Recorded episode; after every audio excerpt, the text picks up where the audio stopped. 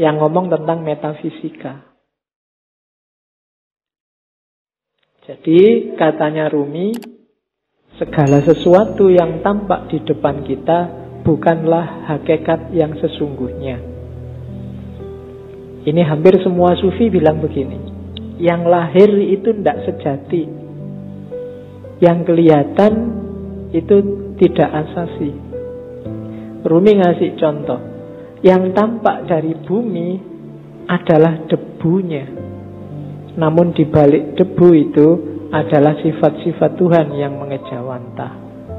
Dimensi dalamnya adalah emas permata, sementara dimensi luarnya adalah sebongkah batu. Jadi ini penekanan sangat serius dari para sufi, kita jangan ketipu oleh lahiriah. Karena yang lebih punya nilai itu adalah yang dibalik lahir. Ya kalau manusia berarti ruhaniyahnya lebih penting. Kalau itu sesuatu berarti esensinya, bukan eksistensinya. Yang ruhaniyah bisa menipu. Bumi itu kelihatannya cuma debu, tapi kalau kamu masuk ke dalam, banyak hal berharga di situ. Ada emas, ada minyak. Banyak juga hal tidak berharga, lebih kotor dari rebu, mungkin kotoran, tapi dia tidak kelihatan, ada di balik yang fisik. Maka jangan ketipu yang fisik. Sehingga katanya Rumi, jangan terikat oleh bentuk, keluarlah dan gapailah makna. Kacamata ini, ini yo kacamata lahirnya, cuma kan lahirnya tidak penting. Yang lebih penting apa? Maknanya. Alat untuk baca. Kalau cuma lahirnya ya cuma kaca sama plastik sama itu. Dia jadi bermakna karena apa? Ada sesuatu yang dikandung di balik yang fisik apa? Dia bisa dipakai untuk baca. Itulah makna. Atau mungkin pas apa? Kamu gatel terus dipakai untuk garuk-garuk. Ini kan makna namanya. Kelihatannya tidak penting, tapi dia maknanya apa itu lebih penting. Teh ini misalnya, ini kan minum biar kamu hausnya hilang. Menghilangkan haus itu makna dibalik barang yang warnanya coklat ini. Itu lebih penting. Jadi haus yang hilang itu lebih penting daripada teh yang warnanya coklat ini. Jadi bukan tehnya, sekualitas apapun teh misalnya, kok tidak bisa menghilangkan haus ya, kamu tidak nganggap penting, mungkin tidak kamu minum. Bismillah ya, dicoba ya menghilangkan haus bener apa? Oke, tidak usah dijawab. Kamu nunggu aku ngomong menghilangkan haus apa enggak ya? Ya mesti wae, masuk kamu umur berapa baru paham kalau teh menghilangkan haus. Oke ya, yang terakhir itu bagus. Hati-hati, jangan tertipu. Banyak hal yang kau anggap sebagai penyebab sebenarnya adalah hijab. Ini penting. Banyak hal lahir, yang lahir ya, karena ini ngomong yang lahir sama yang batin. Yang lahiriah, yang kelihatan, kita nganggapnya ini sebab. Baju membuat kita ganteng, kemudian amal baik membuat kita masuk surga. Macam-macam, yang lahir-lahir ya. Katanya Rumi, hati-hati. Yang kita anggap sebab sering-sering malah jadi hijab. Hijab itu sesuatu yang menghalangi kita, malah menjauhkan kita dari Allah. Banyak hal yang kita anggap, oh gara-gara amalku yang ini loh sekarang aku jadi tentrem hidupku. Seolah-olah kamu yang bikin hidupmu tentrem dengan kamu beramal. Allah tidak main di situ. Itu yang disebut hijab. Perannya Allah kamu hilangkan. Kamu menjauh dari Allah gara-gara yang kamu anggap sebab tadi. Gara-gara amalku ini sekarang rezekiku berkali lipat. Amalmu itu kan sebab. Gitu loh. Kamu nganggap dengan kamu beramal terus Allah ngasih kamu. Jadi kayak kamu bisa merentah Allah. Ini hijab kalau bahasanya Rumi. Bikin kamu malah jauh dari Allah. Seolah-olah kamu yang mengatur ceritanya. Padahal bukan. Kan sering ya yang ceramah-ceramah. Mari kita sodako sekian, nanti baliknya sekian. Ya, dompet, mana dompet? Kan mesti gitu. Sering-sering. Nah, enggak. Iya mungkin begitu, tapi jangan dianggap sebabnya itu.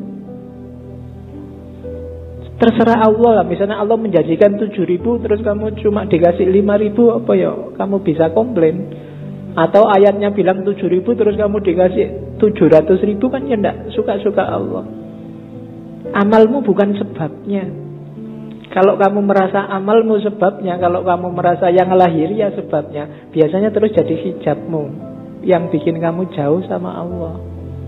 Seolah-olah yang bikin cerita dirimu. Sodakoah biar enggak ketemu bencana. Seolah-olah kamu yang ngatur ceritanya. Itu yang oleh Rumi disebut hijab. Jangan salah, yang lahir-lahir, yang sering kita anggap sebab, itu ternyata nantinya berubah jadi hijab. Jadi lampauilah yang lahiriah itu. Terus, nah, kata-kata Rumi lagi.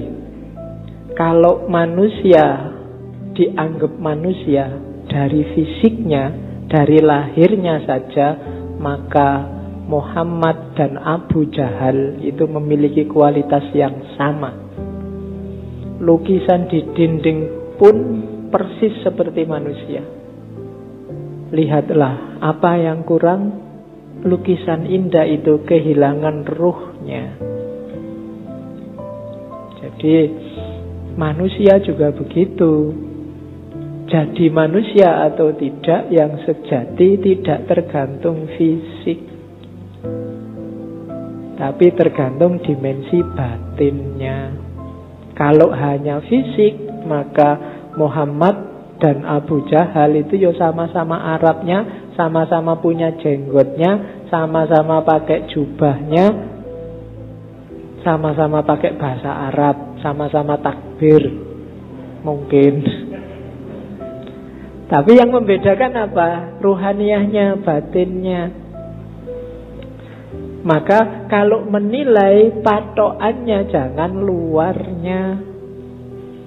Kalau kamu menilai orang baik, wah ini pakai jenggot, pakai baju jubah, batuknya hitam, as radikal mesti. Nah, itu namanya kamu hanya dari lahirnya.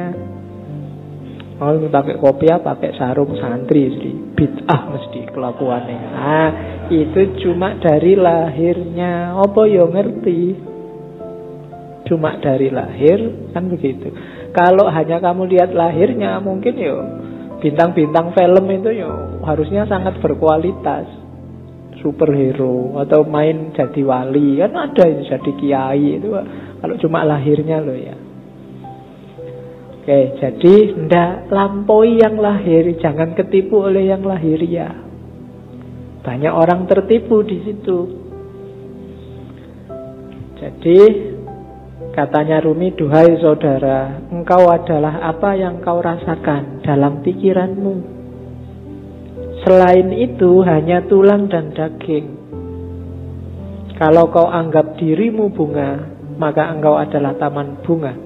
Kalau kau anggap dirimu semak berduri, maka engkau hanyalah bahan bakar perapian. Itu maksudnya Rumi, ayo kita garap wilayah batin kita. Kamu nganggap dirimu hari ini apa? Sebagai manusia. Jangan berhenti di kulit dan daging. Jangan, jangan sibuk mikir, aku sudah ganteng apa belum ya? Hari ini kayak gimana kelakuanku yang fisik-fisik, enggak.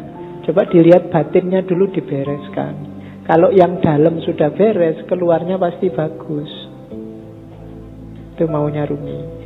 Kalau dalamnya masih belum beres, ya susah. Jadi lampaui dulu yang lahir. Oke. Bahkan banyak amalan-amalan ibadah lahir di banyak hadis jadi tidak bernilai ketika batinnya tidak ikut. Kan banyak itu kan, kam min so'imin, berapa banyak orang puasa hanya dapat lapar dan haus. Berapa banyak orang sholat hanya dapat capek fisiknya saja, dan seterusnya. Itu berarti apa? Kualitas lahirnya beres, tapi kualitas batinnya belum. Puasa, tapi tidak ada menahan dirinya. Kan itu yang di hadis itu maksudnya. Ya bener, nggak makan, nggak minum dari pagi sampai maghrib, tapi aspek menahan dirinya nggak ada. Misalnya sejak pagi sampai maghrib nonton T V terus, jalan-jalan di mall matanya masih ke kiri ke kanan. Itu kan nggak ada aspek menahan dirinya, maka dapatnya cuma lapar dan haus. Sholat juga begitu. Sholatnya di sini tapi pikirannya di komputer, pikirannya di H P. Ada suara tweet-tweet, ada S M S ini mesti ada. Jadi fisikmu ada di sini, tapi pikiranmu di sana. Sholatmu tidak ada ruhnya. Bilang Allahu Akbar tapi otomatis kayak robot. Baca Fatihah tapi Fatihahnya tidak hadir dalam dirimu. Itu persis kayak H P-mu yang bisa ngaji, tidak ada ruhnya. Ya, mungkin dulu pernah tak ceritain ya, ada yang tanya pada saya, Pak, H P yang bisa ngaji itu kalau dibawa ke W C kira-kira boleh enggak, Pak? Kan itu Quran. Jawabannya susah. Ada kiai ulama Arab yang jawab boleh. Kenapa? Asal di W C enggak disetel ngajinya. Enggak enggak kamu sambil di W C terus ngaji bismillah, enggak boleh. Tapi kalau ada aja dalam hati enggak apa-apa. Analoginya apa? Pikiranmu. Kamu hafal Fatihah enggak? Hafal. Berarti di kepalamu ada Fatihahnya. Wong apal. Kalau kamu masuk W C, masuk apalannya mau dibuang kan enggak? Berarti tulisannya ada, apalannya ada, masuk W C asal enggak kamu bunyikan waktu di dalam W C. Nah, itu H P-nya saja itu kan enggak ada ruhnya. Jadi kalau kamu ngaji, kalau kamu sholat, ketika jiwamu enggak hadir, batinmu enggak hadir, ya cuma dapat wadahnya saja, enggak ada isinya. Bahkan mungkin lebih bagus H P-mu, tartilnya jelas. Iya. Kalau kamu ngaji dewe kan masih pelekak-pelekuk. Nah, jadi rumus pertama katanya Rumi, yuk dilampaui yang lahiriah. Jangan berhenti hanya sudah bisa melakukan amal-amal lahir. Dibereskan dulu yang batin. Oke, rumus selanjutnya. Ini sebelum cinta ya, belum, biar nanti paham apa maunya Rumi. Ini sama kayak banyak sufi yang lain. Katanya Rumi, manusia ini jagat kecil. Bahasa filsafatnya mikrokosmos, alam shohir. Alam semesta ini alam kabir. Dalam diri mikrokosmos ada makrokosmos, ada alam. Dalam dirimu terkandung semua unsur-unsur alam semesta. Makanya Al-Quran menyuruh, lihatlah sekelilingmu dan lihatlah dirimu sendiri. Karena dalam diri kita, apa yang ada di alam, dalam diri kita ada. Dalam bentuk mini. Unsur-unsur alam apa saja itu sebenarnya ada. Mineral kah, air, api, udara, tanah, ada semua dalam diri kita. Jadi kita ini mikrokosmos. Maka pertama-tama pahamilah dirimu, kenali dirimu, lihatlah ke dalam. Nah, kalau sudah paham diri kita, kita akan paham alam semesta. Karena dalam diri kita ada seluruh alam semesta. Kalau kita sudah paham alam semesta, kita akan paham Allah. Karena alam semesta ini manifestasi dari sifat-sifat Allah semuanya. A sampai Z. Makanya ada hadis yang bilang man arofa nafsahu faqad arofa robbahu. Barang siapa kenal dirinya, dia akan kenal Tuhannya. Rumusnya apa? Dalam diri kita ada alam semesta, makrokosmos. Makanya kita disebut mikrokosmos. Begitu kita paham makrokosmos dan mikrokosmos, kita akan paham tentang Tuhan. Kenapa? Karena alam semesta ini isinya adalah manifestasi dari semua sifat-sifat Tuhan. Tuhan yang penyayang, Tuhan yang pemaaf, Tuhan yang teliti, Tuhan yang maha adil, dan seterusnya. Itu kan ada di alam semesta ini. Keadilannya, sayangnya, dan seterusnya. Itu kan bisa kita lihat di jagat besar, termasuk jagat kecil diri kita sendiri. Betapa telitinya Allah, misalnya matahari itu kalau lebih dekat sepuluh sentimeter aja dari bumi, bumi tidak akan kuat, dia akan terbakar dan kalian tidak bisa hidup. Atau dia lebih jauh sepuluh sentimeter saja, bumi juga tidak akan ada kehidupan, pasti akan beku. Kok matahari bisa pas begitu? Itu ketelitian Allah. Tidak mungkin nggak sengaja. Ah itu iseng aja, Pak, gak sengaja. Enggak, itu Allah yang teliti. Tubuhmu kan juga teliti. Sikunya pas gini, coba sikunya di sini mungkin kamu ya susah. Ya kan? Kenapa yang tumbuh terus rambut ini, rambut ini kok gak tumbuh terus? Kalau jenggot bisa panjang, tapi ini gak bisa panjang, dan seterusnya. Itu kan ketelitian Allah. Dalam alam shohir dan alam kabir, kamu bisa membaca semua tanda itu dan menemukan Allah dan memahami Allah.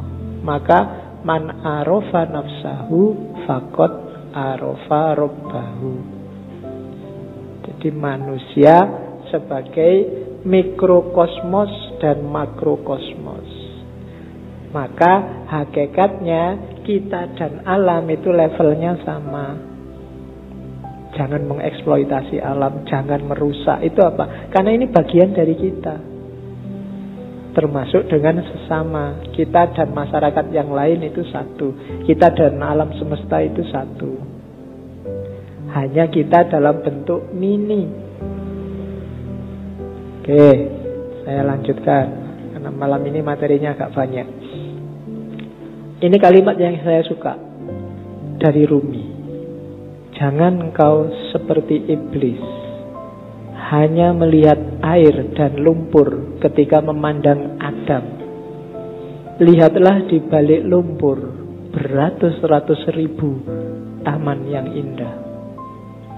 Kalimat ini menurut saya penting karena orang Indonesia hari ini cara berpikirnya landasannya adalah suudzon. Nganggep orang lain jelek, khususnya yang berbeda dengan dirinya.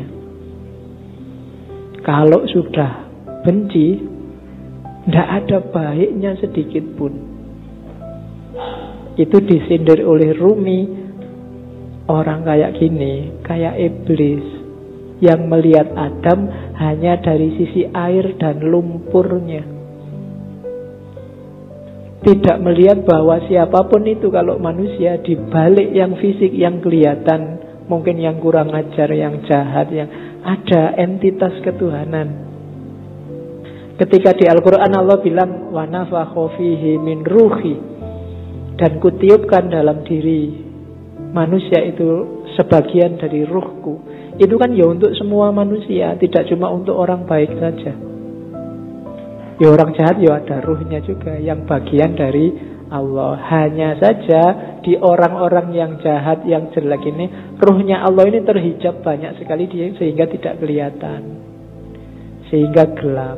Tapi dia tetap manusia, harus ditolong. Tidak kayak iblis, dilihat jeleknya saja pokoknya.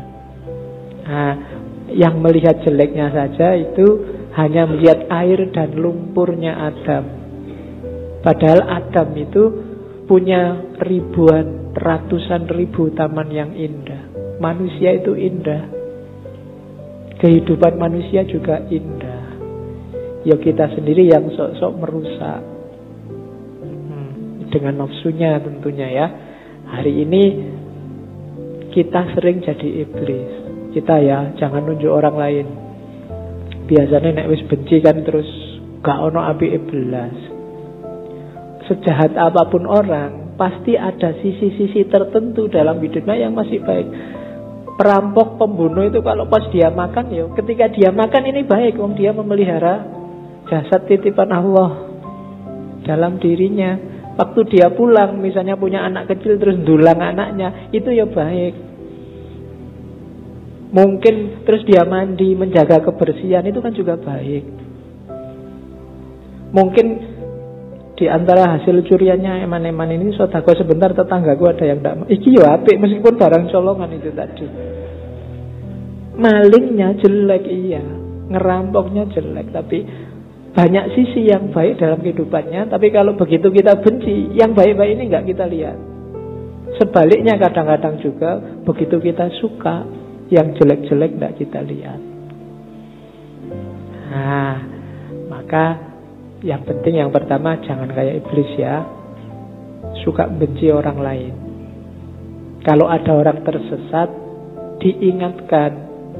Kalau dia ngeyel, ya sudah, kan gitu rumusnya. Ada orang mau ke Jakarta kok jalannya ke timur, ya jangan dimarahi, jangan dipisu-pisui, dipukuli, kurang ajar kamu ke Jakarta kok ke timur, kan enggak. Ya mas, Jakarta itu ke barat, sampean kok jalan ke timur, ya suka-suka saya dong, ya sudah. Kan gitu aja. Hari ini kan kamu gitu, ada orang kamu anggap sesat, terus kamu marah-marahi, kamu pukuli, nggak ditunjukkan yang benar gimana. Tunjukkan ya, tugas kita kan cuma tabligh, sampaikan aja. Kalau nggak diterima ya sudah. Perkara nek kamu kesasar mau ke Surabaya kok terus nyampe Banyuwangi, eh mau ke Jakarta nyampe nya Banyuwangi, ya dinikmati saja. Urusannya dia. Nah, yang penting kita jangan jadi iblis. Kalau ada orang beda, orang kita anggap sesat, terus kita lihat jeleknya saja.